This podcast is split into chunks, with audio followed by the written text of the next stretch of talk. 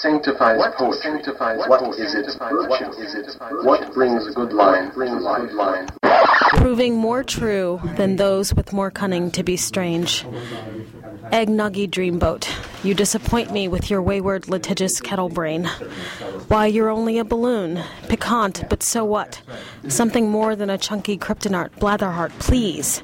Hand me a pencil, cinnamon broom, and let me steep in my own thoughts a while. My little noir balustrade of resistance, supple martini, how you grind and index the loam and silt, the crunchy agave. You don't have to say it. You've tossed me like a robin's egg blue cardigan, though. I feted you with spoony dirges, every possible endearment, all for your amusement, it seems. Executive. He stands scratching his crotch in the parlor, which was a scene of much merrymaking the night before. The son of a scholar sees the empty vessels, and in taking them, hears not the call of the vaporized spirits, but the lows of the anesthetized. A night to remember, he hears echoed all the livelong day, but already has discarded down the drain what few remained.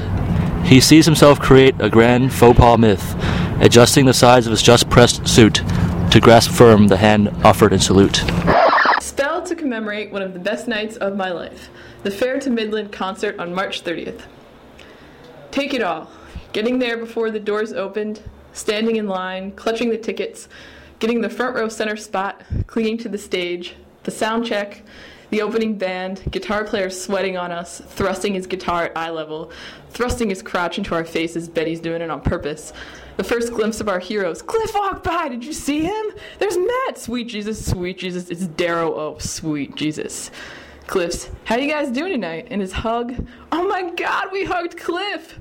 The music starting, the head banging, the hands in the air, the dizziness, the crowd pressing in from behind, the water flung onto us from Darroh's hair, the touch of his hand, the look on his face as he sang the song I blasted from my crappy Oldsmobile's crappy tape player all three and a half months of last summer. Bottle this night so I can drink from it later when the girls with the tasteful skirts and the tote bags look at me and look away as if I were crazy.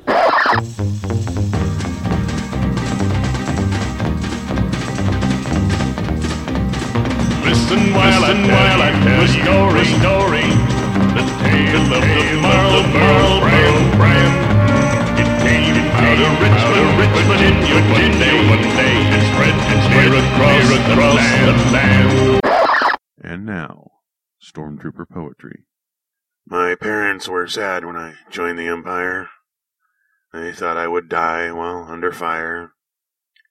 I tried to explain and ease their worry. I told them as troopers we always hurry. We run from point A to point B. On the snow we're all hard to see. We travel around in large groups. I'd be hard to pick out from other troops. I gave them many reasons and excuses. Mostly it was all pretty useless. But what finally put a smile on their face was when I told them they could rent my room out to my buddy over there on the other end of the town and uh, you know, I wouldn't be eating so much and, uh, uh, probably wouldn't be driving the family speeder all that much into town. I could, you know, have that back. It'd all be okay. I come and stand at every door, but no one hears my silent tread. I knock and yet remain unseen, for I am dead, for I am dead. I'm only seven, although I died in Hiroshima long ago. I'm seven as I was then.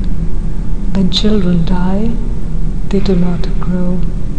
My hair was scorched by swelling flame. My eyes grew dim, my eyes grew blind. Death came and turned my bones to dust, and that was scattered by the wind. I need no fruit, I need no rice, I need no sweet, nor even bread.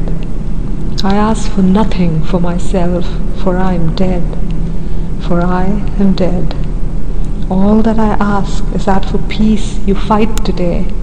You fight today so the children of this world may live and grow and laugh and play. Bye bye. bye bye. bye bye.